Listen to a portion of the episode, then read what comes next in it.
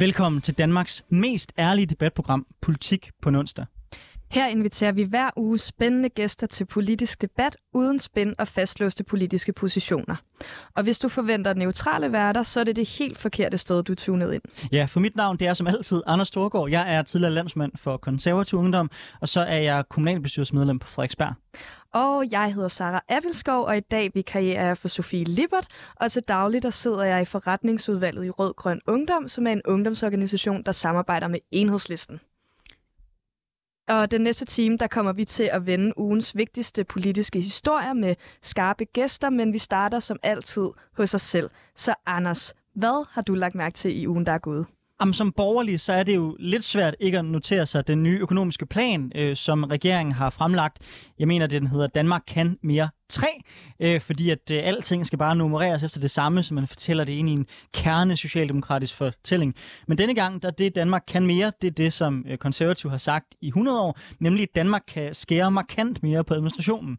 Øh, regeringen mener, at de kan hente 2,5 milliarder, og de vil rulle øh, administrationsniveauet 10 år tilbage, fordi man har set en gradvist stigning i administrative medarbejdere. Dem vil de have ud øh, og øh, have kontakt til den borgernære velfærd. Og ved du hvad? Jeg kan kun sige rosende om det. Hvor er det positivt, at man endelig begynder at kigge den vej. Lidt bekymrende synes jeg, at det er lige op til et valg, man først begynder at blive opmærksom på den problematik der.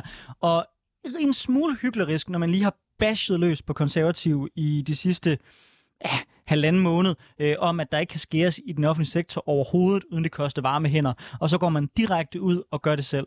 For det var jo netop det, som konservative sagde i vores plan. Det var, hey, lad os fokusere på at få mange af de kolde hænder væk, fokusere på de varme hænder, og lad os skære ned på nogle af de steder, hvor vi måske har set for stort et administrativt lag. Det gør Socialdemokraterne også nu. Det synes jeg er positivt, men altså, så skulle man måske have lavet være med at kritisere andre for at vil gøre det samme. Jeg synes, det altid er et lidt sjovt spørgsmål, det her byråkratispørgsmål, fordi på en måde så føler jeg, at det er noget, alle partier ligesom siger hele tiden, at der er for meget byråkrati, vi skal skære ned på reglerne.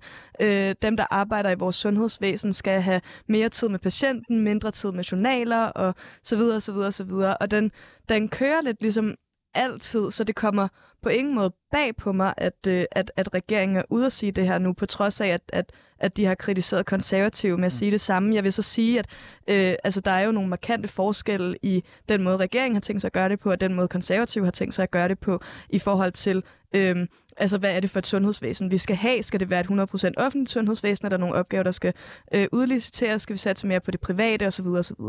Øh, så jeg synes, det er enormt positivt, at man kigger på, okay, øh, hvordan kan vi styrke den offentlige sektor, uden at øh, det går ud over netop øh, den offentlige sektor og går over til noget privat. Ja, altså jeg er jo heller ikke som sådan tilhænger af privatisering, men udliciteringen synes jeg er rigtig positivt, som jo grundlæggende er, at man siger, hvis der er en privat aktør, der kan løse en opgave bedre og billigere, så er vi selvfølgelig åbne over for øh, at få dem i brug. Det har vi jo allerede, for eksempel med Falk, og det er ikke sådan, så vores offentlige system er ved at falde sammen på grund af Falk, mig bekendt. Men øh, jeg er helt enig i, at det her det er noget, som mange partier siger. Så for også at komme regeringen lidt hjælp, så har jeg en lille trepunktsplan i forhold til, hvordan det her det kan gøres. For det første, frem for bare at snak, så beskær rammen gå ind og så sige, okay, den ramme, I har nu i forhold til administration, der laver vi en, en besparelse netop på, på de her 2,5 milliarder, så man ligesom tvinger dem til at rent faktisk skære ned på byråkratiet, fordi det ender ofte i sådan lidt nogle tjøf-snakke, og meget, meget lidt i rent faktisk noget, der batter normalt, når vi snakker afbyråkratisering. To, visk tavlen ren, start med et velfærdsområde, genvurdere, har vi rent faktisk brug for de regler, vi har, eller skal vi gentænke dem, gøre dem på en anden måde, eller er det et resultat af politikere, der gerne vil dække deres røv? Og, og punkt nummer tre, politikere skal holde op med hele tiden at lovgive med udgangspunkt i enkeltsager. Jeg synes, jeg der lytter med, I skal stemme på politikere, der er klar til, at når der sker en fejl, som nogle gange er en 10 eller en 20 års hændelse, så vil jeg gerne have, at I skal stemme på politikere, som tør fortælle jer sandheden, nemlig selvfølgelig kan man ikke undgå, at der sker fejl, og nogle gange så er det sådan, at det ekstra lag, man lægger ind for at sikre, at der ikke, be, der ikke begår fejl, det ender med, at der begås endnu flere fejl, nemlig fordi folk ikke har tid til det, der er deres kerneopgave. Det er de tre ting, der for mig er sikre, at vi får en reel afbiokratisering i øh, det offentlige. Men jeg er sikker på, at vi kan snakke længe om det her emne. Jeg skal også spørge dig, så hvad har fyldt noget for dig i ugen, der er gået? Ja, øh, normalt der går jeg egentlig ikke voldsomt meget op i uh, italiensk politik, men jeg synes, fordi jeg, altså, jeg synes simpelthen, der sker nok herhjemme til at følge med. Øh, men, men det italienske valg har alligevel fyldt ret meget for mig. Øhm, fordi i starten af den her uge, der kunne øh, Giorgia Meloni fra øh, partiet Italiens Brødre erklære øh, en valgsejr, og det er simpelthen øh, det, der bliver kaldt den mest højorienterede regering siden 2. verdenskrig. Og hvis man husker på Italiens rolle under 2. verdenskrig, så synes jeg, at det er noget af det mest uhyggelige overhovedet. Øhm, måske øh, med undtagelse af gaslækagen. Øhm, men men jeg, altså, jeg er bare helt vildt bekymret for, at øh, at der er et øh, europæisk land og et EU-land, med, hvor et, et parti med fascistoide tendenser øh, får altså, så stor en del af stemmerne, altså en fjerdedel af stemmerne, mod kun altså 4 procent i 2018. Øh, jeg er helt vildt bekymret for, øh, hvad det betyder for Italiens fremtid. Jeg er bekymret for kvinders rettigheder, jeg er bekymret for migranter og flygtninges rettigheder, jeg er bekymret for LGBT-rettigheder, øhm, og også hvad for en øh, dominoeffekt det kan vise sig at have på, øh, på, på Europa. Med til historien hører selvfølgelig, at øh, Giorgia Meloni hun har øh, modereret sig gevaldigt i forhold til hendes tidligere positioner. Hun har modereret sig på holdning til EU, til Putin, til øh, ja, immigration. Mange områder har hun modereret sig. Det, der så bliver spændende at se nu, det er, hvor meget af det var politisk spin, og hvor meget øh, mm. var øh, reel politik. Men italiensk politik er jo gået fuldstændig i stykker. Hvis man nogle gange tager sig selv i at være sådan lidt opgivende i forhold til dansk politik, så vil jeg anbefale folk at følge med i italiensk politik, hvis så bliver man næsten glad for de politikere, vi har herhjemme. Der har du i Italien øh, i virkeligheden en samling af partier, der overgår hinanden øh, i at være mest vanvittige. Det mest moderate parti på højrefløjen, det er Berlusconi, øh, som jeg skal hilse at sige til dem, der husker ham. Ikke lige frem var nogen moderat mand. Øh, han har så øh, legekammerat med Meloni, som vi har nævnt nu, som er udspringer af det gamle fascistparti, og så øh, Salvini, der er fra Lega Nord, øh, der er pro-Putin, øh, og som har nogle rimelig problematiske tendenser. På venstrefløjen har de øh, femstjernebevægelsen, hvor det hele øh, sejler, og hvor det øh, er vanvittigt også nogle af de ting, de mener. Og Socialdemokratiet er måske moderat nok, men de er så ligesom mange andre italienske politikere også mega korrupte. Det må være rigtig svært at være italiensk vælger og skal vælge, hvad man gør i de her dage. Bestemt, og det har man jo også kunne se på valgdeltagelsen, som er altså, historisk lav nærmest. Det er kun 63 procent af vælgerne, der har stemt ved det her valg. Og, øh, og, og meget af attituden ligesom, blandt øh, de italienske vælgere er jo, jamen det nytter jo ikke noget alligevel. Altså alt er vanvittigt. Det er ligegyldigt, hvem jeg stemmer på. Mit liv bliver ikke bedre af det. Nej, og, og det er jo nok også derfor, at folk stemmer på de her protestpartier, uanset om det var femstjernebevægelsen, den stormede frem, eller om det nu er Maloney. Det er, når politik bare har været skød for den almindelige italiener i så mange år, så kommer der lidt en holdning, som vi også så i USA. Den der rystposen. Det kan godt være, at Trump han er vanvittig, men han er det mindste ikke en del af det mange, der er derinde. Så hvis han kan komme ind som en elefant i en porcelænsforretning, så er det måske okay, hvis jeg synes, porcelænsforretning er pissegrim. ja, præcis.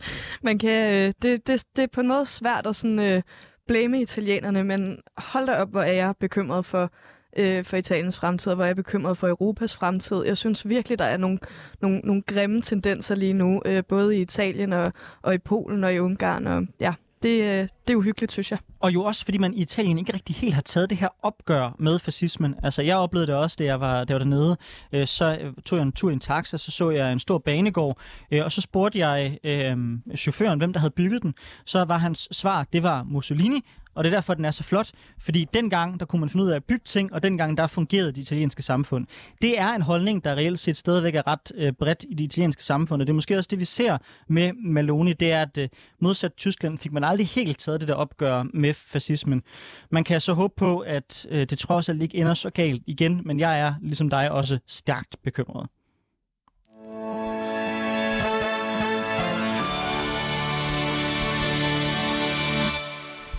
Og lige om lidt skal vi snakke med vores gæster, men først så skal jeg gøre opmærksom på, at hvis man har gode idéer til, hvad vi skal dække, både i de normale uger, men også når der kommer en valgkamp, så bid ind på 24-7-appen. Der kan man komme med idéer øh, til, hvad vi skal tage op i det her program, og man kan jo også lytte øh, til øh, det her program og mange andre gode programmer.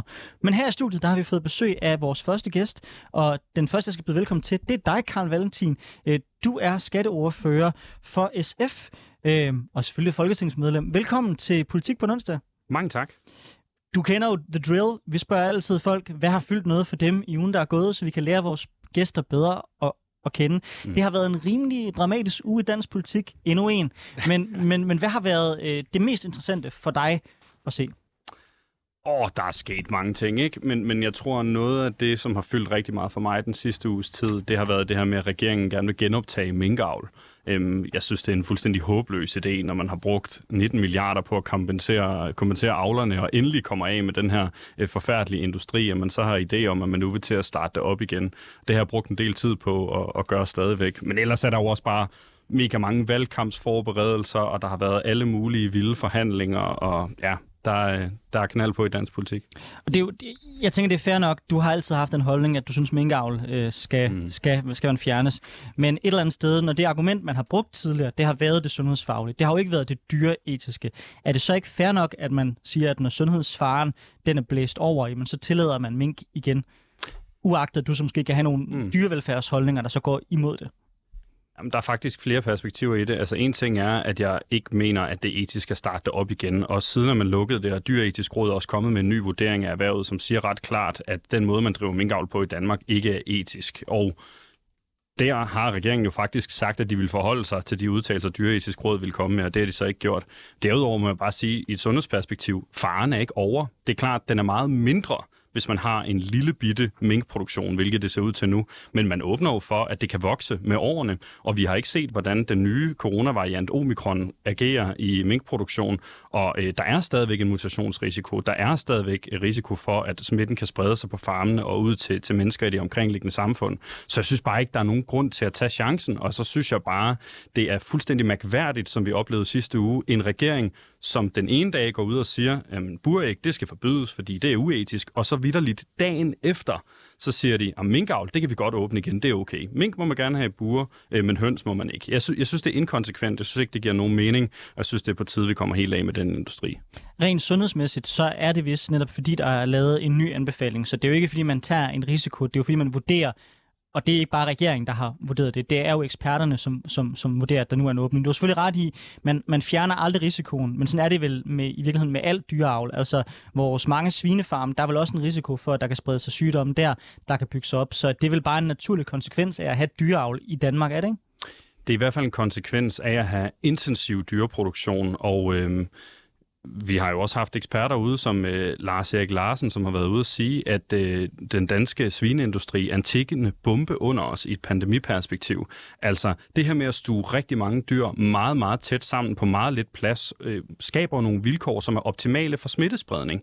Og noget af det, som myndighederne også har sagt, som regeringen ikke har levet op til, det er jo, at man i fremtiden skulle have større afstand mellem de her minkbuer, men det lægger regeringen ikke op til, så man lytter jo heller ikke fuldstændig til sundhedsmyndighederne. Så Karl, kommer der så et forbud mod øh, svineavl fra SF, eller hvad er det, jeg sådan hører dig lidt øh, antyde her? SF har faktisk et langsigtet mål om at udfase konventionel dyreproduktion, fordi vi synes, det er uetisk og problematisk at tage tusindvis og er der tusindvis af dyr og putte dem ind i store fabrikshaller. Det er problematisk i et pandemiperspektiv, det er selvfølgelig også problematisk i et klimaperspektiv, og rent dyreetisk giver det ikke nogen mening. Så vi så meget gerne altså det har selvfølgelig et langt sigte, det er klart, men vi så meget gerne, at vi overgik til en økologisk og mere etisk produktion og en anden måde at have dyr på i Danmark. Og den næste, jeg skal byde velkommen til her i Politik på en onsdag, det er dig, Thomas Jensen. Du er skatteordfører for Socialdemokratiet. Velkommen til Politik på en onsdag. Øh, vi lægger altid ud med at spørge vores gæster, hvad der har fyldt noget for dem i ugen, der er gået. Hvilke mediehistorier, der har været op på deres radar. Når du kigger ud over dansk politik i ugen, der er gået, hvad har så været ja, den mest skilsættende begivenhed, hvis du ikke må tage Bornholm med? Fordi jeg tænker, det er den, der virkelig blæser rundt omkring os alle PC. Jamen altså, jeg synes, det er en rigtig vigtig beslutning, der er blevet truffet omkring en øh, psykiatriplan, du her øh, i går. Det er noget, som vi er mange af Christiansborg, der har gået og, og længtes efter, og heldigvis så er det også lykkedes at få et bredt forlig omkring det. Fordi at når jeg kommer rundt og møder især børn og unge, så hører jeg det, at de har det svært. Og derfor er jeg rigtig glad for, at vi har fået lavet sådan en, en aftale nu, der netop sætter fokus ind på børn og unge, og få hjulpet dem, når problemerne opstår, i stedet for at vente til, at det er meget svært at hjælpe dem. Og jeg vil også gerne rose jer for, at der sker noget på den dagsorden, men jeg skal også være ærlig at sige, jeg følte også lidt, at det var, altså, det er meget, meget lille beløb, man afsætter i forhold til, hvor stor udfordringen er. Altså, jeg mener, det er hver fjerde pige øh, i de afsluttende trin i folkeskolen, der i dag har haft enten tanker om selvskade eller gjort selvskade. Øh, det er hver syvende dreng, der har øh, store udfordringer i forhold til psykisk mistrivsel. Altså, det, det bredt ud over hele vores ungdom ser vi en pandemi af psykisk mistrivsel.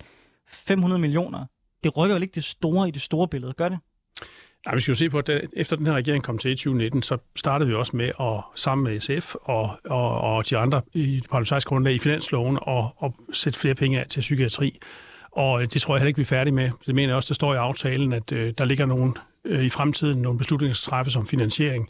Så på den måde så øh, har vi fået taget et vigtigt skridt, at, at vi øh, har et bredt forlig, hvor at uanset hvad der sker til, til valget, så har vi bundet hinanden på en aftale om, at vi skal gøre noget alvorligt ved det her. Så vi er kommet rigtig, rigtig godt fra start, synes jeg. Og selvfølgelig så øh, når vi ikke i mål på ganske få år. Vi skal også huske på, at da vi overtog magten i 2019, der havde vi en offentlig sektor, som var udsat for et såkaldt omprioriteringsbidrag hvert år. Og altså, det er jo et kæmpe efterslæb i den offentlige sektor, også øh, på sundhedsområdet, at, at vi så har skulle ind og samle op. Men vi gør det år for år, der prøver vi at prioritere de ting, som vi kan se, der er vigtige for folk. Karl Valentin, det er blandt andet SF, der har, øh, der har arbejdet enormt hårdt øh, på, at øh, regeringen ligesom kom i gang med den her dagsorden mm. og fik, øh, fik rykket på den. Øhm, er I tilfreds med den aftale, der landede? Det synes jeg er et lidt svært spørgsmål, altså fordi vi synes ikke, at aftalen er god nok. Det må man ærligt sige. Altså, vi synes, at man godt kunne investere mere i det her område, og vi synes, man bør gøre mere. Men jeg er nu egentlig ret tilfreds med, at vi er gået fra det udspil, der kom fra regeringen, hvor man ville altså, tilføre 0 kroner ekstra til det her område, til at man nu tilfører 450 millioner det første år og en halv milliard varigt. Altså man skal huske, det er varige penge, og det er altså svære, de er svære at få i dansk politik. Nogle beløber, som bliver ved med at komme hvert år. Øh, og det synes jeg faktisk er et, er et rimelig markant øh, løft af det her område. Og der er jo bare ikke nogen tvivl om, at vi desværre i alt, alt for mange år har set på psykisk sygdom som noget, der er mindre alvorligt end fysisk sygdom. Og jeg mener, at det skal vi fuldstændig væk fra. Og Øh, det kommer vi ikke med den her aftale, det er der ingen tvivl om. Men jeg synes, vi tager et vigtigt skridt, og det er jeg egentlig ret stolt af. Alright. Øh, Karl Valentin og Thomas Jensen, velkommen til Politik på en onsdag. Jeg skal jo ikke lige rette mig selv. Jeg kom til at kalde dig skatteordfører øh, tidligere, og jeg har faktisk skrevet trafikordfører i mine noter, men det er også forkert. Du er transportordfører, så for det er slået helt fast, øh, så har vi i hvert fald gjort det nu. Velkommen til Politik på en onsdag. Nu går vi over til selve debatten.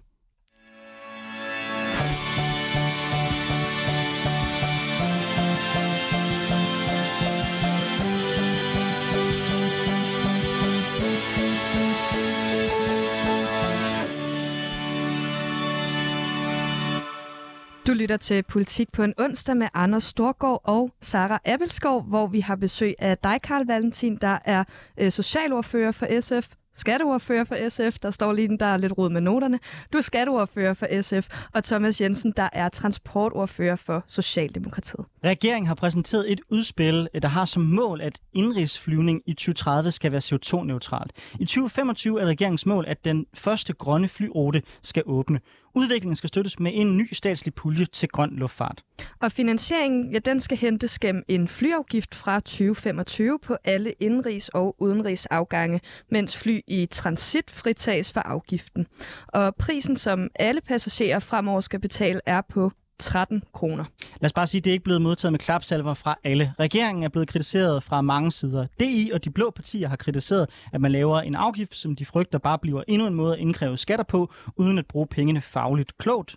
Og omvendt har alle de røde partier over en bred kamp øh, kritiseret afgiften for at være alt, alt for lav. Og ifølge de radikale er udspillet for lidt og for sent, mens øh, SF kalder afgiften for latterligt lav.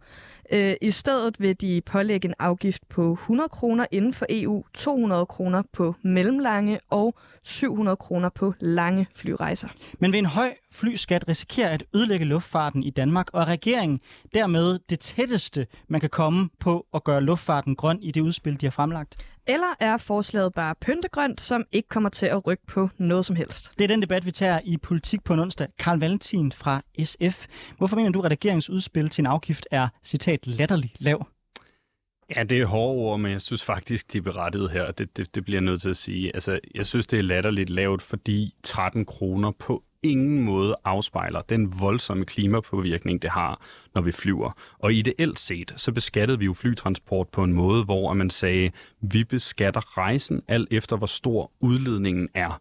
Det kræver lidt arbejde at lave sådan en type afgift, og det kommer til at tage nogle år. Det har vi desværre ikke, fordi vi står midt i en klimakrise, og det er derfor, vi er kommet med nogle heller ikke helt præcise, men så præcise, som vi umiddelbart synes, vi kunne, bud på, hvad en afgift kunne være på. Og 13 kroner er jo lavt eller sådan problematisk lavt af flere grunde. Ikke? En ting er, at det gør, provenyet er meget, meget lille. Altså, man kan ikke bruge det på særlig mange grønne tiltag, når man kun hiver 13 kroner ind.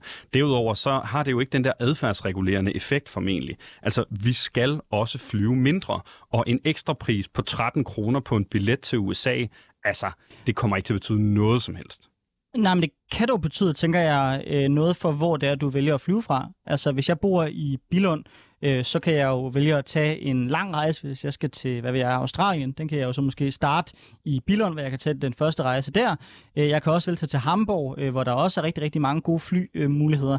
Men der vil jeg så ikke skulle betale den afgift. Så hvis du pålægger så store afgifter, som du lægger op til her, er du så ikke bange for, at det også forrykker grænsen for, hvor folk har til sinde at flyve fra? Nej, overhovedet ikke, fordi der er også flyafgifter i Tyskland, og de er væsentligt højere end Danmarks. Altså Danmark er faktisk et skattelyland på det her område, øh, og der er kun fire lande i Europa pt., som ikke har en flyafgift. Men de vil vel ikke være højere end de afgifter, du lægger op til her? Og hvad er det de præcise afgifter er i Tyskland? Jeg tror muligvis, jeg har det i mine, i mine noter. I, I Tyskland, der har man afgifter på lidt over 400 kroner på de, øh, på de lange rejser, øh, omkring lidt over 200 kroner på de mellemlange, omkring 100 kroner på, på, øh, på de helt korte rejser. Det vil sige, at de har en højere afgift end Danmark på de mellemlange rejser, og de har cirka den samme afgift som Danmark på de korte rejser, og så er de en lidt øh, mindre høj afgift på, på de lange rejser. Men med regeringens udspil på 13 kroner, øh, så ligger man sig jo markant under, hvad der er i England, i Tyskland, i Sverige, i Norge. Altså, Danmark er et land, som står helt alene på det her område. Øh, og, og, og der kommer ikke til, altså med de afgifter, SF lægger op til, kommer der ikke til at være noget synderligt incitament til at tage til Hamburg og flyve for eksempel. Øhm, altså hvis du skal på en lang rejse øh, til USA eller Australien for eksempel, så kunne du spare øh, ja, så omkring de der øh, 250-300 kroner ved at tage til Hamburg, men så skal du også betale for din rejse til Hamburg, og så bliver det nok nogenlunde udlignet. Thomas Jensen, du er transportordfører for Socialdemokratiet, og ligesom det foregår i studiet lige nu, så er jeres forslag blevet øh, hårdt kritiseret af nogle af de andre røde partier, øh, for ikke at være ambitiøs nok simpelthen. Øh, hvorfor tror du, at 13 kroner kommer til at skabe en forandring i flysektoren? Fordi at det vi vil, det er, at vi skal ikke flyve mindre, men hver gang vi flyver, så skal det være grønt. Det er det, det handler om. Det, det handler om at skære den der CO2-belastning, CO2-udledning væk. Og det er det, vi gør med det her, fordi vi siger, at i 2025, der skal man på en indrigsrute, der skal man kunne flyve 100% grønt, og i 2030 skal man på alle indrigsruter flyve 100% grønt. Og derfor så har vi regnet os frem til, ud fra de forudsætninger, vi har i dag, at 13 kroner vil kunne finansiere den her fond til at sikre den her grønne omstilling. Så når at Karl han står og siger, at han vil have, at folk skal flyve mindre og begrænse folks frie valg og folks bevægelsesmuligheder, så vil Socialdemokratiet en helt anden ting. Vi vil simpelthen bare sørge for, at folk de har et godt og positivt grønt valg og kan ikke udlede noget CO2. Hvis vi for eksempel tager Karls forslag, hvis man i dag eller sandt at man kunne, kunne flyve grønt allerede i dag, men at Karl han så vil sætte alle de der afgifter på og, og forhindre folk i at flyve, så kunne man sætte sig ned i et tog og CO2-udlede hele vejen til godt ikke Bilund, men til Vejle og til Aalborg. Øh, så det handler altså om at have det klimamæssige fokus frem for bare at vil brandbeskatte folk. Jamen, altså det der det giver jo ikke nogen mening, fordi SF udspil, der er det jo præcis beskrevet, hvordan at den her øh, afgift jo skal introduceres på en måde, hvor ja, i starten lægger man de her beløber på, men så snart vi kan regne det ud, så skal den omdannes til en afgift, der præcis afspejler udledningen. Og det er jo faktisk det princip, som vi generelt har arbejdet med i Folketinget. Nu er vi i gang med at prøve at indføre en ensartet CO2-afgift, altså en afgift, som beskatter udledningen, så giver det jo ikke nogen mening, at man vil tage en særlig industri og sige, om lige præcis flyindustrien, de skal ikke betale for deres udledning. De skal betale jamen, kun 13 kroner, uanset hvor lang rejsen er. Det jeg pladerer for, det er, at vi får en beskatning, som afspejler den påvirkning, der er. Måske du komme lidt ind på, hvordan I endte på tallet 13 kroner, fordi for nogle lytter kan det måske virke lidt omsonst, at det er der, man ligesom lægger sig.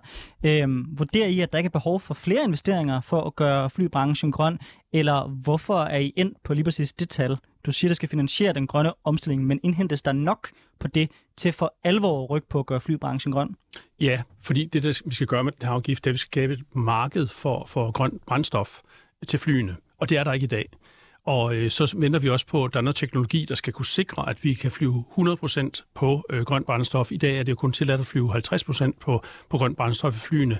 Så ja, vi har, altså, jeg kan ikke komme ned i alle de tekniske detaljer om lige mm. præcis 13 kroner, og vi tager det også op til revurdering i 24, hvis det er sådan, at det viser sig at være for højt eller for lavt. Øh, men 13 kroner, det er det, at vi er det bedste bud i dag til at sikre, at vi kan øh, gøre, at der bliver skabt et marked for grøn brændstof. Og så, øh, hvis vi kan gøre det for 13 kroner per passager på hver flyrute, så undgår vi det her, som SF er i gang med, nemlig at begrænse folk i, om de må flyve eller ej. Sådan et forbud vil jeg ikke være med til.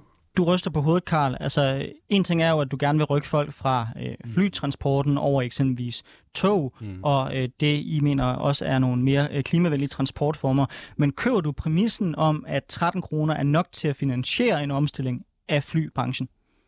Det synes jeg faktisk er enormt svært at vurdere, øh, hvor meget der skal til. Og jeg vil også sige, at regeringen kan heller ikke være sikker på, at den kan lykkes med det her mål, den sætter sig nu. Det kan sagtens være, at teknologien er meget sværere at udvikle, end man havde forventet. Øhm, men for min skyld må vi gerne bruge de der 13 kroner på at forgrønne flytransport. Det har jeg ikke noget problem med. Det, der er mit problem, det er, at afgiften er så lille, at den ikke adfærdsregulerer, men også, at vi ikke får penge til alle de andre vigtige initiativer, vi skal tage. Det er jo faktisk sådan i dag, at der er flere ruter i Danmark, hvor det er billigere at flyve indenrigs, end det er at tage toget.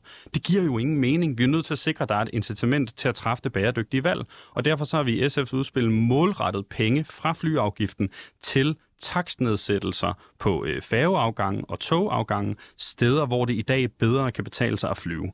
Og så bliver jeg også bare nødt til at sige, det er jo ikke fordi, at jeg er en eller anden forbudsfanatiker, der bare begræn- vil begrænse folks frie valg. Men prøv at høre her.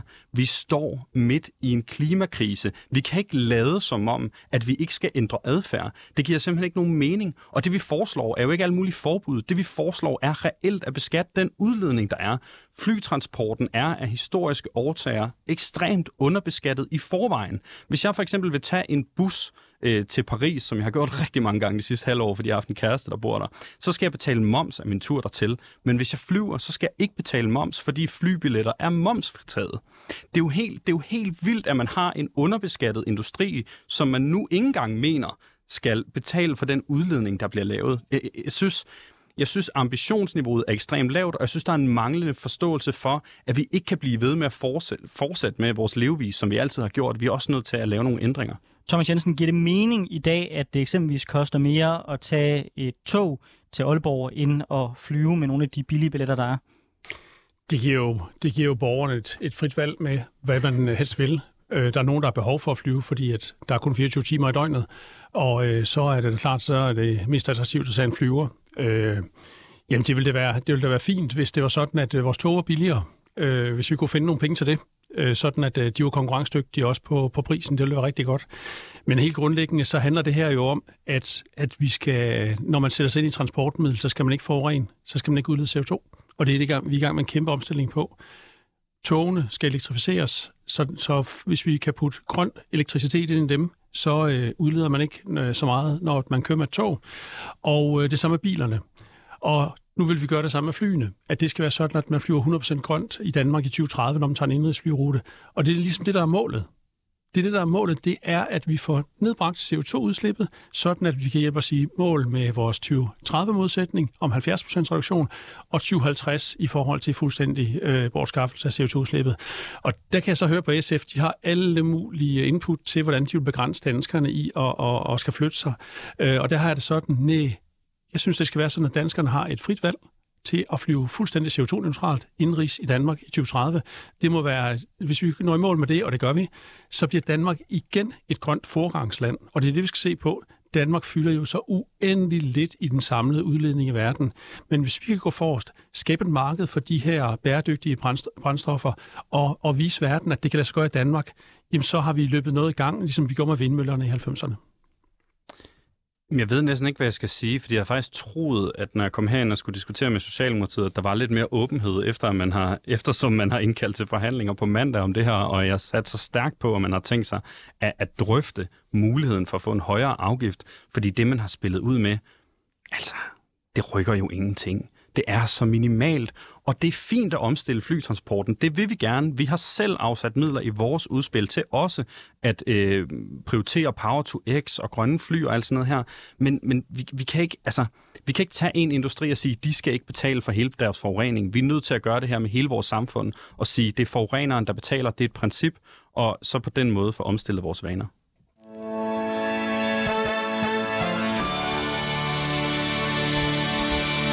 Du vil politik på en onsdag med Anders Storgård og Sara Appelskov, hvor vi har besøg af Karl Valentin, der er skatteordfører for SF, og Thomas Jensen, der er transportordfører for Socialdemokratiet. En af årsagerne til, at flytransport er så meget billigere end andre transportformer i dag, er, at flybranchen er undtaget for afgifter på brændstof. Hvis flybrændstof blev beskattet på samme måde som biler, så vil priserne på en returbillet ifølge Concito stige med 179 kroner på en rejse til Aalborg og øh, til Paris med øh, 555 kroner. En afgift på flybrændstof risikerer dog bare at resultere i, at flyene tanker op i udlandet. Og så øh, spænder en afgørende konvention, som man ofte ikke taler om, ben for klimaafgifter på brændstof. Fordi i 1944 under krigen blev de allierede enige om Chicago-konventionen, som i dag regulerer øh, øh, al international luftfart, og som sikrer, at lande ikke kan opsætte skattemæssige barriere eller andre begrænsninger på den frie luftfart. Omvendt er det måske på tide, at Danmark udfordrer den gamle konvention, for hvis man gerne vil omstille flysektoren til at blive grøn, så skaber en passagerafgift ikke nogen forskel mellem de grønne og de sorte fly, mens en afgift på brændstoffet netop vil gøre de grønne by, øh, fly til de billige. Thomas Jensen, øh, Danmark har udfordret utallige internationale konventioner, når det kommer til f.eks. udlændingepolitik. Er det her ikke et oplagt sted, hvor Danmark kunne forsøge at gå forrest og øh, få udfordret de her gamle, utidssvarende konventioner? Jeg tror, det skal gøres klart, hvad er Danmark afhængig af i forhold til luftfart? Jamen det er, vi er utrolig afhængige af, at vi har en Københavns Lufthavn, øh, hvor at man kan flyve direkte ind fra de store lufthavne ude i verden. Det har utrolig stor betydning for vores foreign direct investment i, i, øh, i hovedstadsområdet for eksempel, og også videre ud i landet, at vi har de her, øh, den her sammenhæng med den øvrige verden. Så øh, jeg tror ikke, at det Danmark skal gå forgang på, det er at begrænse luftfarten. Det Danmark skal gå forgang på, det er at sikre, at den bliver grøn. Og det er det, det, vi vil med vores udspil. Og på den måde, så kan vi være med til at sikre, at der kommer en samlet set fra hele verden en lavere CO2-ledning, og det må ligesom være hovedmålet. Men Thomas, hvis man, bes- hvis man beskattede brændstoffet på samme måde, som man gør på alle andre transportformer, så vil der jo netop være incitament til at bruge Power to X, fordi det vil gøre, at du kunne slippe for den afgift. Så at er brændstoffet ikke det mest logiske sted at sætte ind? Altså en passagerafgift rammer alle. En afgift på brændstof vil ikke ramme de grønne. Så jeg er helt med på, at du synes, at luftfarten stadigvæk skal øh, have gode vilkår i Danmark. Men, men hvorfor er det ikke brændstof, der er vejen at gå? Og er det rimeligt i dag, at flysektoren slipper for brændstofafgifter, når eksempelvis bilsektoren ikke gør? Nå, men altså for 2025, der indfører vi jo en CO2-afgift. Det har vi jo aftalt i, i forsommeren. Så der, der kommer en afgift. Og det, der er det fine ved den, det er jo, at de, der ikke omstiller til, til grøn luftfart, de bliver pålagt den her afgift ud fra princippet om, at forureneren betaler. Men dem, som omstiller til den grønne, brand, de grønne brændsler, de slipper for den her afgift. Så på den måde, der har vi jo rent faktisk allerede besluttet at indføre det her. Men hvorfor er der så overhovedet behov for nogen passagerafgift? Det er der for at finansiere den grønne omstilling for at skabe et marked for de grønne brændsler. Det er ikke noget, der bare lige sådan opstår fra den ene dag til den anden. Så det er, det er ligesom der, hvor vi kan, vi kan lave den her øh, landvinding i Danmark, nemlig at vi skal få skabt markedet for det, og at vi har nogle konkrete øh, hvad det hedder, linjer, hvor at man flyver 100% grønt. Karin Valentin, du skal løbe lige om lidt, øh, men hvor stiller I henne på det her spørgsmål om beskatning af, brændstoffen? Du nævnte mm. selv, øh, at øh, flytransportsektoren har nogle række fordele, som andre sektorer ikke har. Er det en af de steder, vi skal gå ind og kigge på de regler, som de er? Det mener jeg faktisk, det er. Altså, jeg tror ikke, at Danmark øh, i morgen kunne implementere en afgift på brændstofferne. Det vil være enormt øh, svært, og som det også lige blev beskrevet, at der er også nogle internationale konventioner, alle mulige forskellige ting, der kan forhindre os i det. Men der er ingen tvivl om, at det er SF's politik, at man skal beskatte udledningen, og at man skal normalisere det her område. Det vil sige, at flytransport skal beskattes, ligesom alle mulige andre transport, transportformer og ting i vores samfund. Øhm, og, og i virkeligheden, så er det jo en Altså, det er jo en ret simpel måde at gå til det på. Vi vil ikke forbyde bestemte transportformer. Vi vil ikke regulere præcis, hvad borgerne gør. Men vi vil lave en afgift, som er ensartet, som betyder, at hvis man udleder en vis mængde CO2, så skal der også betales for det. Og hvis man lykkes med at lave en afgift på brændstoffet, som der bliver pladeret øh, for her, så vil det jo netop også skabe incitament til at bruge nogle mere bæredygtige øh, brændstoffer. Så jeg vil meget gerne se, at vi endte der en dag. Men den afgift, I lægger op til, mm. den er jo netop ikke i forhold til, hvor meget CO2 man udleder. Det er jo bare en afgift, øh, som som, som man siger, okay, gennemsnitligt udleder øh, fly så meget, mm. derfor smider vi en afgift på. Så hvis jeg har øh, et grønt flyselskab, der hedder Green Air, mm. og jeg prøver at udkonkurrere mine konkurrenter, så får jeg præcis det samme øh, skattesmæk øh, som min øh, sorte konkurrent. Det er korrekt, og det er derfor, at vi også skal bruge skattekroner på at investere i, at øh, vi får udviklet flytransporten, som bliver grønnere. Det vil vi meget gerne være med til. Det er helt fint. Øhm, men vi står midt i en klimakrise, og vi kan ikke vente på, at man har udviklet de perfekte modeller. Og derfor så foreslår vi 100 kroners afgift på de korte ture, 200 kroner på de mellemlange og 700 kroner på de helt lange interkontinentale rejser. Og så foreslår vi, at når vi har øhm, beregningsmetoderne og modellen til at implementere en afgift, som afspejler den præcise udledning fra den enkelte flyrejse, så skal den her afgift øh, konverteres om til det. På den måde sikrer vi både handling nu, vi sikrer penge til at investere i grønne løsninger, øh, og vi sørger for, at vi på lang sigt får en afgift, som afspejler klimapåvirkningen. Thomas Jensen, øh, FN's klimapanel øh, har sagt utallige gange nu, at øh, der skal handles i alle sektorer, og der skal handles nu øh, og der skal handles ret drastisk, for at vi skal nå vores 2030-mål. Øh, så, så er det ikke rigtigt, hvad, hvad Karl Valentin siger her, at øh, at der er behov for noget adfærdsregulering, at der er behov for, at vi, øh, at vi ikke venter på flere teknologier, øh, som, som, altså at vi ikke skal vente de her øh, to og et halvt år eller syv og et halvt år, alt efter om det bliver 2025 eller 2030, at vi skal have grøn indrigs, øh, indrigsfly. Altså, skal, skal vi ikke handle øh, nu? Lyt til eksperterne? Jeg synes, vi skal lytte til, hvad der er behov for, for at sikre, at vi får fjernet CO2-ledningen fra flybranchen. Og det er netop det, vi gør med vores udspil. Vi går ind og siger, at vi på en rute i 25 100% CO2-neutral, og fra 2030 på alle indrigsruter 100% øh, CO2-neutralt. Når vi når i mål med det, så er vi et foregangsland i hele verden. Og vi har vist, hvordan man kan gå, gå den her vej. Så på den måde kommer vi jo til at levere 100% i reduktion på øh, flybranchen. Og med de der afgifter der, som, som Karl lægger op til, ja, det kan da godt ske, at man, øh, man kan finansiere et eller andet med det, men jeg synes, vi skal holde hovedfokus på, hvad det er. Det er, at vi skal have CO2-udledningen 100% væk, og så skal vi stadigvæk have mulighed for at være mobile i denne verden, både indenrigs og ud af landet. Og det sikrer vi med det her.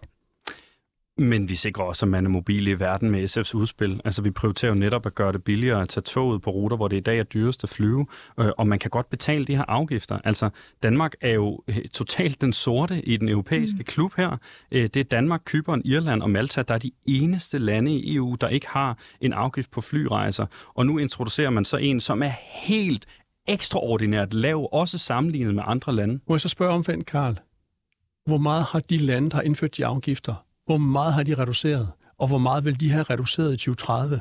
For husk på, med Socialdemokratiets udspil i 2030, der vil vi have fjernet al CO2-udledning. Hvor meget vil de andre lande have, med alle de der voldsomme afgifter, du taler om, og du også vil indføre i Danmark, Art. hvor meget CO2 vil du have fjernet i 2030? Jeg spørger lige ind, det er vel alt CO2 på indrigsflyvningerne? Ja. ja.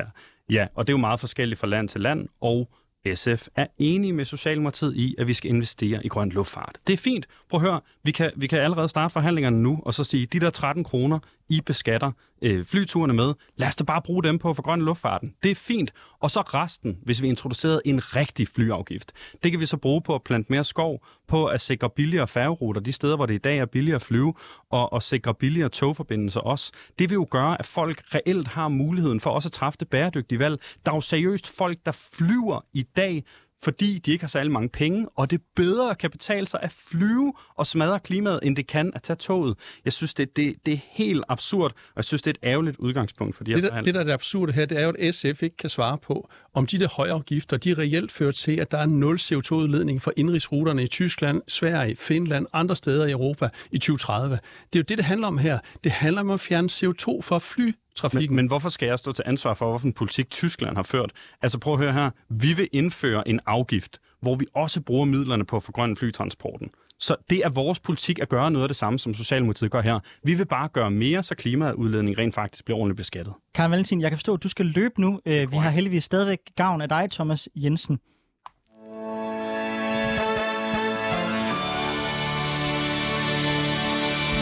Ja, for du lytter til Politik på en onsdag med Anders Storgård og Sara Appelskov, hvor vi i dag har besøg af Thomas Jensen, da Karl Valentin han lige er løbet ud af døren. Øh, han, er, han øh, Thomas Jensen, er transportordfører for Socialdemokratiet. Og her på falderæbet, så tager vi lige en lille tur op i helikopteren og vender nogle af de klimaafgifter, som allerede er vedtaget. For i år der landede der som bekendt også en aftale om CO2-afgifter, hvor et bredt udsnit af Folketinget øh, besluttede at lave en dansk CO2-afgift på 750 kroner per ton i 2030. Det er dog kun halvt så højt som den afgift, som Klimarådet oprindeligt havde foreslået. Thomas Jensen, jeres CO2-afgift, den er, blevet, øh, den er også ligesom flyafgiften blevet kritiseret for at øh, være for lav. Øh, det samme med flyafgiften, og I er blevet kritiseret for at have alt for mange øh, undtagelser. Hvordan skal vi nå målet om at blive CO2-neutrale, hvis vi altid kun tager et lille skridt i forhold til, hvad der skal til for at nå i mål ifølge f.eks. Klimarådet? Jamen, øh, jeg synes, vi skal være stolte i Danmark. Øh, da vi stod ved indledningen til folketingsvalgkampen 2019, der stod vi med en kulsort regering, der ingen ambitioner havde på det grønne område.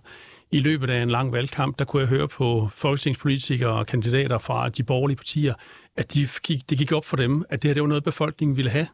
Så virkede det repræsentative demokrati på den måde, at da vi så kaldte til forhandlinger efter at have vundet valget, så lykkedes vi rent faktisk med at lave en 70% reduktionsmålsætning i 2030 og, øh, og en fuldstændig udfasning i 2050.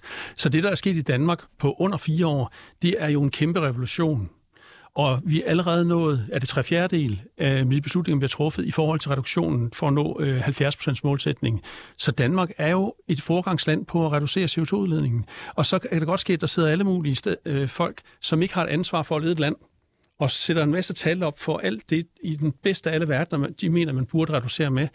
Men det vi jo som politikere har et ansvar for, det er, at vi skal reducere CO2 alt det vi kan under hensynstagen til, at vi stadigvæk skal have en økonomi, der kan fungere. Vi skal have et erhvervsliv, der kan fungere. Vi skal have nogle folk, der kan transportere sig til og fra arbejde hver dag. Og vi skal simpelthen have et, et, et, et sammenhængende samfund. Og ud fra den forudsætning, så er vi de lande i verden, som har gjort det aller, allerbedst. Og den revolution, den er blevet sat ind på under fire år. Øh, ligesom dig, Thomas, så er jeg vildt glad for, øh, for høje ambitioner. Det synes jeg er virkelig skønt, men kan du forstå, hvis, øh, hvis sådan nogen som mig, et ung menneske, der er lidt, der er lidt klimaangst, øh, er, er bekymret for, øh, om vi når i mål med de her øh, gode ambitioner. Fordi vi har jo allerede trukket tilbage på for eksempel at være den første CO2-neutrale hovedstad i, øh, i 2025. Øh, og da vi snakkede om flyafgift lige før, så var et af argumenterne for øh, den lave afgift, at vi lige venter på noget teknologi, der kan gøre vores flytrafik grøn, øh, og, og, og sådan øh, den, den brede klimaplan fra regeringen, det er øh, også at vente øh, til sidste øjeblik, til vi har noget teknologi, der kan gøre os grøn. Og jeg, altså, jeg er enormt bekymret for, at det går galt, ligesom vi så med ambitionen om at blive den første CO2-neutrale hovedstad. Øhm, kan du forstå den bekymring, og hvad vil du sige til sådan en som mig, øh, der, der, der, er, der er bange for, at vi ikke når i mål med de her flotte ambitioner? Jamen, jeg kan godt forstå, at, at man kommer til at få den opfattelse, som du, som du redegør for, fordi at der står en masse øh, mennesker øh, og, og, og siger, at vi er uambitiøse, og at øh, vi er for dårlige, og vi politikere, vi ikke tager det tager alvorligt nok. Og det vil jeg bare sige, som jeg skitserede før, der, der er altså sket en kæmpe revolution på Christiansborg blandt politikere i forhold til at vil tage det her alvorligt, og der er blevet lavet brede forlig på området. Jeg har altså en frygt for, hvis at vi får et nyt flertal efter valget, hvad at støtte, nogle af støttepartierne, som ikke går så meget op i det grønne, hvad de vil, hvad nu det hedder, øh, gør ved klimamålsætningerne. Øh, men, men, øh, men, men generelt så synes jeg, at man skal tage bestik af, hvad gør vi i Danmark i forhold til, til resten af verden? Og der synes jeg jo, der er vi et foregangsland allerede, synes jeg, øh, med de beslutninger, vi har truffet de sidste år. Og så er der nogle ting, hvor at man øh, sætter sig nogle høje ambitioner, og, og nogle gange så når man ikke helt lige mål, men vi er rigtig, rigtig godt på vej. Thomas Jensen, nu er jeg jo som bekendt konservativ, øh, og jeg, øh, selvom jeg jo kommer fra den side af partiet, jeg kalder mig selv sådan Connie Hedegaard konservativ, der altid har prioriteret det her, så vil jeg da gerne give dig ret i, at vi har set et kæmpestort skift i forhold til, hvor øh, meget folk har taget den her dagsorden seriøst. Også hos jer, som har rykket øh, jer også ganske betragteligt efter det. Det blev et vigtigere emne i dansk politik. Men jeg synes lidt, du kaster Klimarådet ind under, ind under bussen her. Altså, det er jo trods alt nogle af landets fremmeste eksperter, som peger på, at hvis vi skal nå et mål om at være CO2-neutrale, så er det altså et niveau, på CO2-afgiften, der hedder cirka de der 1000 øh, og 500 kroner per ton. Er det ikke, hvad kan man sige, lidt farligt ikke at lytte til nogle af de folk, der rent faktisk ved, hvordan vi når i mål? Jamen altså, altså vi er jo blevet skudt i skoene før sidste valg, at det her det ville ikke kunne lade sig gøre, øh, det der med at, at, at få en, en aftale om 70 procent.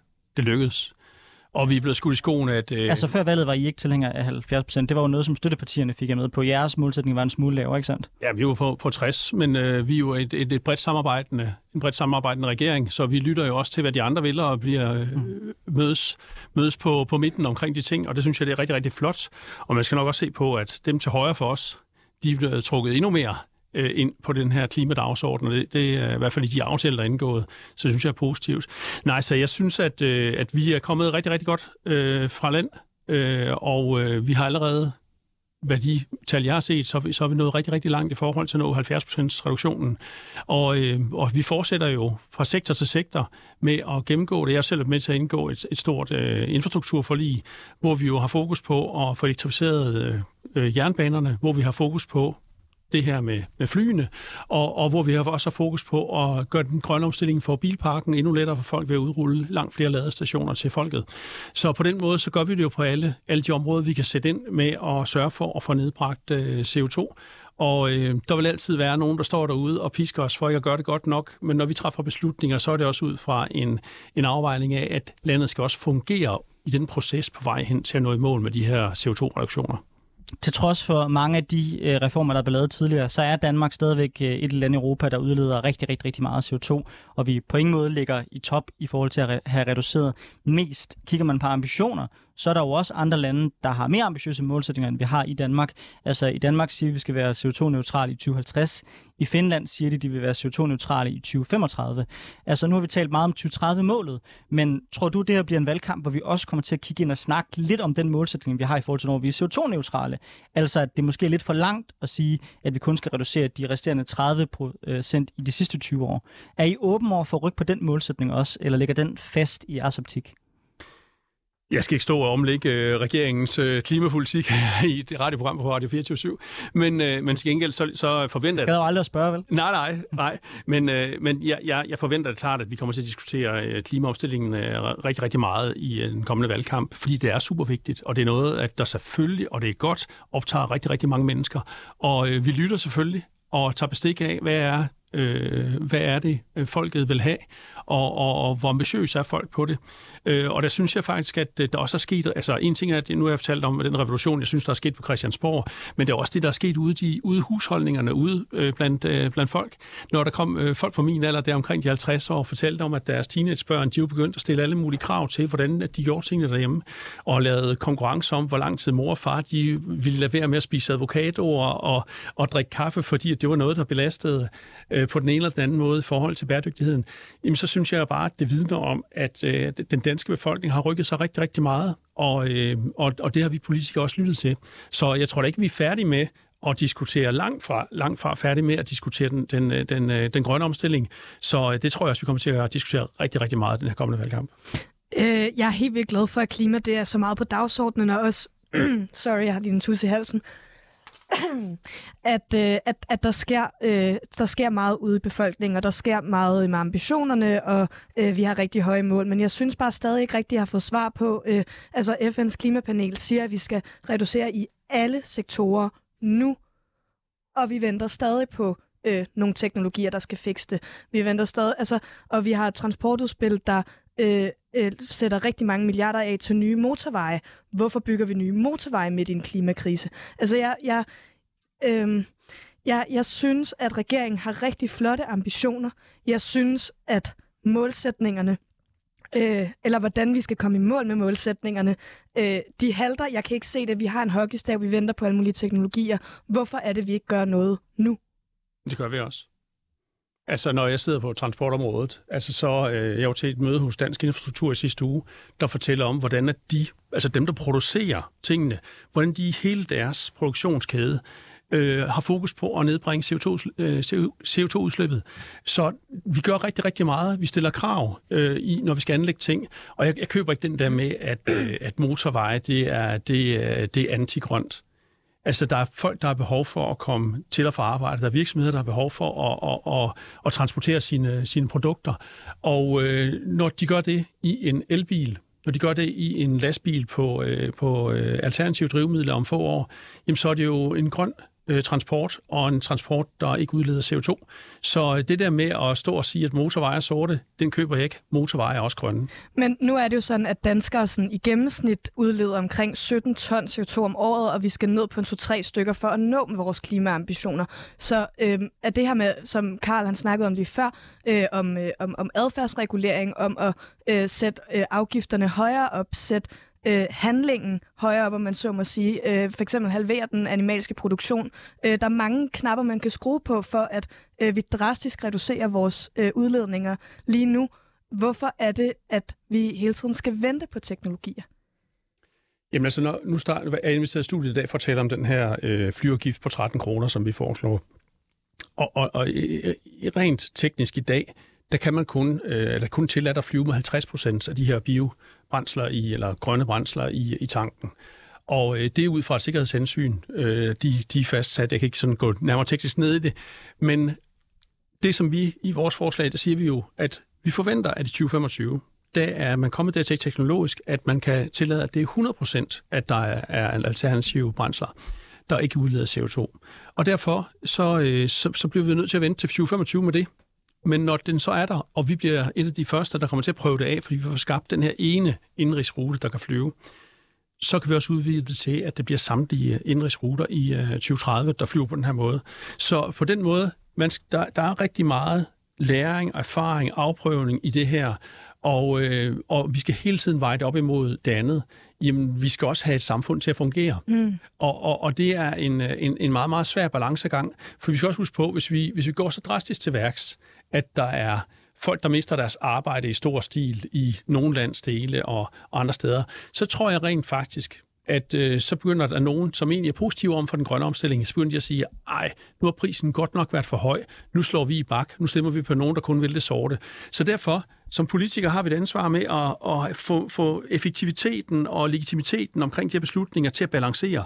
Og det synes jeg rent faktisk, at vi har formået de sidste 3,5 år med den socialdemokratiske regering. Og hvis man så stemmer på dig, udover at du synes, at jeres regering har nogle gode resultater i bankbogen i den periode, der er gået, hvor er det så, man kommer til at få en mere ambitiøs transportpolitik? Altså, øh, går du til valg på, at man skal se på hybridbilerne, ligesom EU har talt om, at de måske skal udfases, så de bliver betragtet som grønne på samme måde. Øh, kommer du til at sætte ind i forhold til at stramme på flysektoren? Er det øh, mere øh, jernbane? Altså, hvor, hvor får man noget mere grønt, end det vi har nu, ved at stemme på dig i det kommende folketingsvalg? Jamen altså, jeg tror, at det med hybridbilerne, det sker sig selv. Simpelthen fordi, at grunden til, at folk de har købt hybridbiler, det er fordi, at de har været usikre på, om de kan få lavet deres elbil op, øh, hvis de holder i skærmen. Nu har vi været utrolig ambitioner, ambitiøse på at, at udrulle ladeparker. Der åbnede for eksempel i min egen hjemby Silkeborg her øh, forleden dag, der åbnede der øh, otte hurtigladestandere, eller lynladestandere. Det er jo sådan noget, der gør, at folk, der sådan tænker, skal vi have en elbil eller en hybridbil? vi tager en elbil, fordi nu er der også mulighed for at lade op undervejs der. Øh, så der tror jeg, at den grønne omstilling den kommer af sig selv der faktisk. Men ellers, øh, vi arbejder meget ambitiøst på at få gjort øh, togene elektriske øh, udrulningen af, af elnettet til tog og batteritog. I min egen landsdel, Vestjylland, er der jo nogle af de små lokalbaner. Det bliver jo en batteritog, og det understøtter vi også fra centralt hold. Og på den måde, så prøver vi på alle mulige forskellige transportformer at sikre den grønne omstilling. Thomas Jensen fra Socialdemokratiet, tusind tak, fordi du var med i dag i Politik på en onsdag. Hvis man synes, det er interessant, så kan man høre denne podcast og mange andre på de podcast-platforme, man typisk bruger. Vi anbefaler selvfølgelig 24-7's egen app, hvor man også kan stille os spørgsmål.